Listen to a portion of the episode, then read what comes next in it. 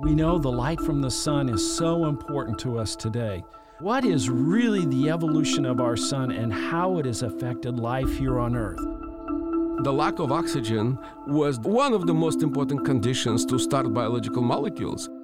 Hi, I'm Jim Green, Chief Scientist at NASA, and this is Gravity Assist. On this season of Gravity Assist, we're looking for life beyond Earth. I'm here with Doctor Vladimir Airapetian, and he's an astrobiologist at the Goddard Space Flight Center. In addition to that, he's a full professor at American University.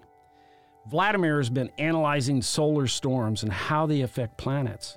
So today, we're going to talk about the effect of our sun on life here on this planet and what it tells us about possible life on other planets. Welcome, Vladimir. Thank you. It's great to be here. You know, we think of the sun as a constant, you know, constantly shining in, in, in the same way, but is that really true? Well, our sun is a magnetic star. From time to time, large bundles of magnetic field emerge to the solar surface and form sunspots, the regions of enhanced magnetic field that causes activity known as active regions. Strong magnetic field in these regions Uh, move due to the surface convection, and at some point can generate magnetic tornadoes and hurricanes that can generate flares by transforming magnetic energy into heat and kinetic energy through magnetic reconnection or th- by snapping and reconnecting magnetic field lines. So field lines break and rejoin fast and expel billions of tons of materials unleashed Um, in an ejection called the coronal mass ejection. As these uh, coronal mass ejections travel to Earth and other planets, they disturb their magnetic bubbles called magnetospheres and generate magnetic disturbances known as magnetic storms. So this is really a, an exciting field for us, you know. In fact, you can see the excitement that, that's going on in the sun with these solar storms, so to speak, by looking at a variety of our satellite data that's online. So we know that the Earth and the Sun are about four point six billion years old, but what do we know about the young Sun and what was it like? How active was it? It was an extremely magnetically active star, uh, uh, rotating up to ten times faster than today, uh, producing large star spots, you know, sunspots with the sizes ten percent of its surface and generating large and frequent flares. We see superflares on young stars um, in abundance from Kepler mission. And recently, uh, we found um, a couple of superflares from Kappa one Ceti, a, uh, a twin star uh, of our sun at the time when life started on Earth. And when you talk about superflares, how big are they? What are we really talking about?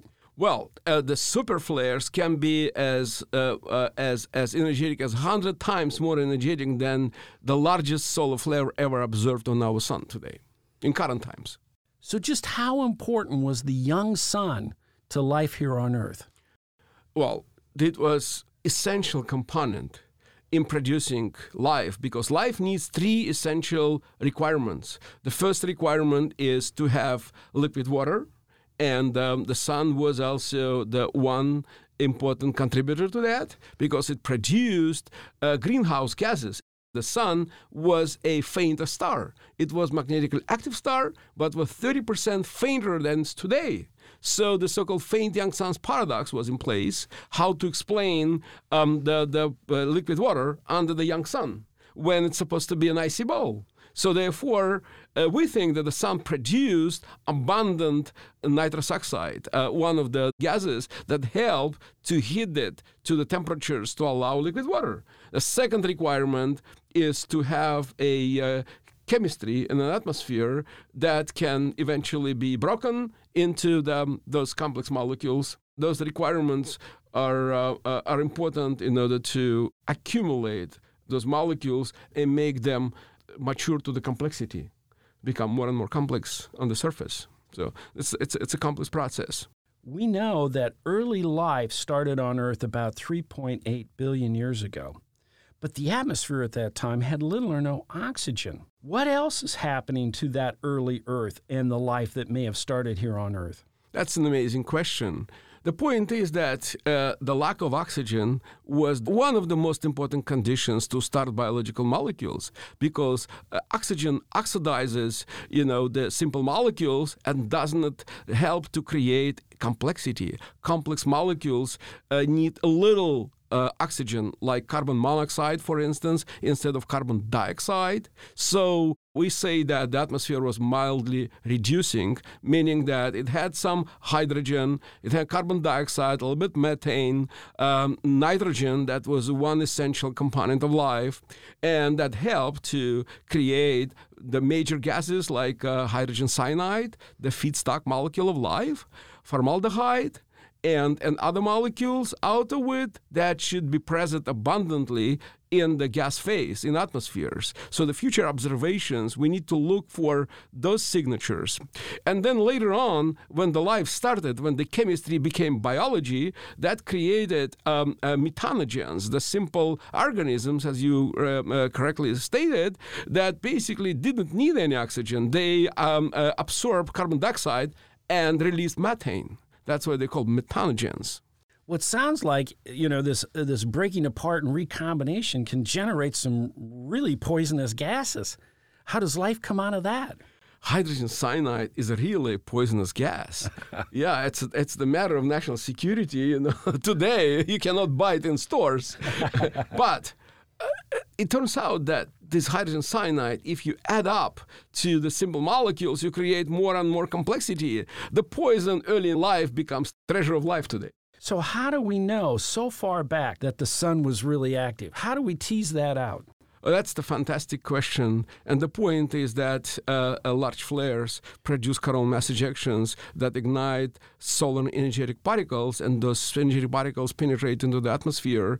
They break molecules, and they create the carbon carbon fourteen isotopes, so uh, out of oxygen and nitrogen. So, and this carbon fourteen um, uh, joins the oxygen, creates the carbon dioxide, and absorbed by the trees. So we see See traces in the in the tree rings. Wow, that's interesting.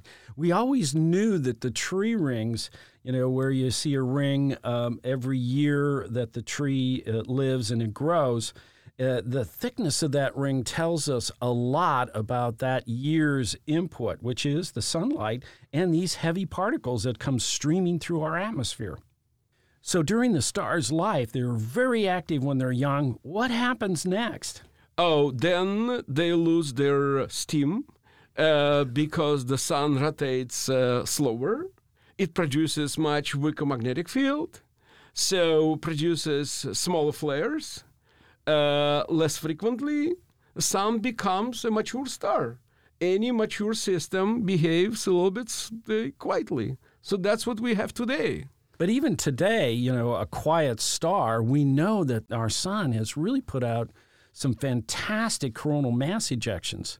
The recent observations of mature solar analogs, like our sun today, showed uh, the, the generation of very strong flares, one hundred times stronger than we observe today. That suggests that in the future, we can observe a catastrophic event, and we need to understand its impact on our Uh, the whole system, on the Earth system, starting from magnetosphere to our civilization, that can produce the large ionospheric currents, all the way producing the changes in the um, uh, stratospheric ozone that will increase the, um, the radiation, the extreme uh, U V B and U V C emission uh, coming to the surface, and actually affecting crops, affecting a lot of life forms on our planet, because that can last, the effect can last up to a year or even longer. Do you think we can find a young Earth in our local neighborhood of stars? Well, that's an amazing, amazing question, and um, we're looking for. So I hope that, uh, uh, well, we need to look through K two, the extended mission of Kepler, that looked at the, the stellar uh, young stellar clusters. Unfortunately, uh, Kepler couldn't observe it because it was a pretty small telescope, and uh, also, you know, stellar variability of those young stars uh, uh, uh, uh, mimics um, the, the the planetary uh, planetary signatures too. So we need to work a little bit harder in order to uncover the signatures of exoplanets around young stars. So this is really a fascinating topic. We really need to do uh, uh, looking at the sun and how it has evolved and how our planets evolved, and therefore match that with how life here evolved on Earth, and then go find places near our sun, near our uh, neighborhood of the galaxy, where we expect a lot of planets to be to be created, and find that object that is not just Earth-size, but Earth-like. So we have some exciting observations coming up. We have a whole variety of stars in our galaxy. Are some better for creating solar systems and looking for life than others? The point is that first, the planet needs to be in a habitable zone. And uh, this, the uh, the cool stars, smaller stars, they have much narrow habitable zones. The planet needs to be much, much closer. That means that they should be exposed to the huge fluxes of X-ray and extreme U V emission and the flare emission that is bad for her. Too much of a good thing, it's a bad thing. We talk about habitable zone, but what does that really mean?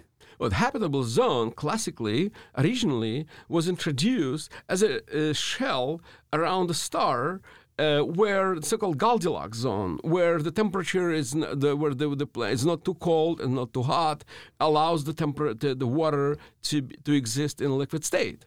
But Uh, then later we found that that's only one condition, and then you need to have the zone not too close to the star to make sure that the, the, the planet has a thick atmosphere. So therefore, that's another factor, the space weather important factor, uh, in addition to the classical habitable zone. So small stars have, have problems of, of having the planets too close. Yeah. Well, what about the really large stars?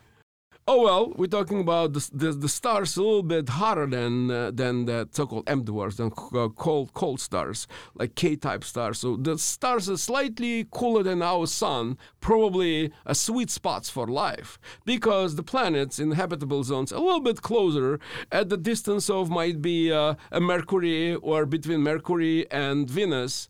Um, but still, I mean, they're exposed to the, you know, the the, uh, the the lot of radiation, which is a good thing. But still, they can preserve their thick atmospheres, which is a, a big, big requirement. Well, what about the A and B stars, the really big and really hot stars?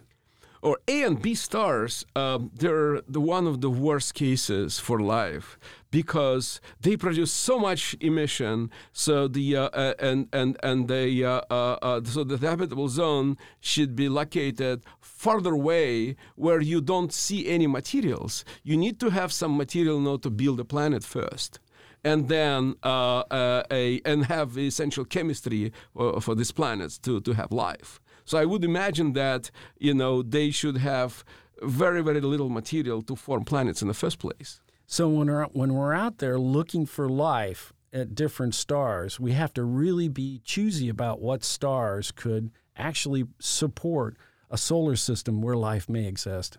Absolutely. A star is the first clue for life on an exoplanet. First, for the existence of an exo- exoplanet, and then life and hab- habitability.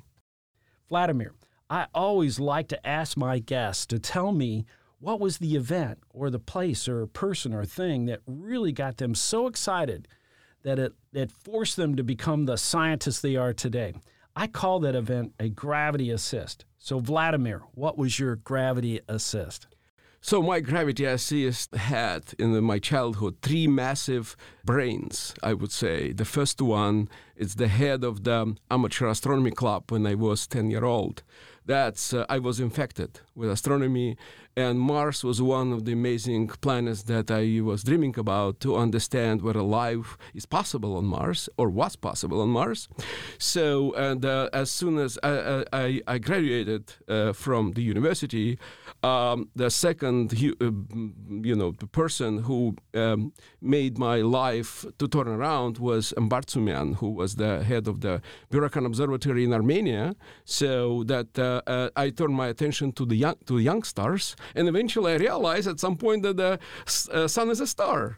And so if I know the uh, life of young stars, I can uncover the life of a young, young sun. And the third person who made a big difference was still in Colgate at Los Alamos National Laboratory, who passed away a few years ago. Mm-hmm. But so those three people uh, created uh, this environment that made it impossible not to think about astrobiology. That's great. Well, join me next time as we continue our journey to look for life beyond Earth. I'm Jim Green, and this is your Gravity Assist.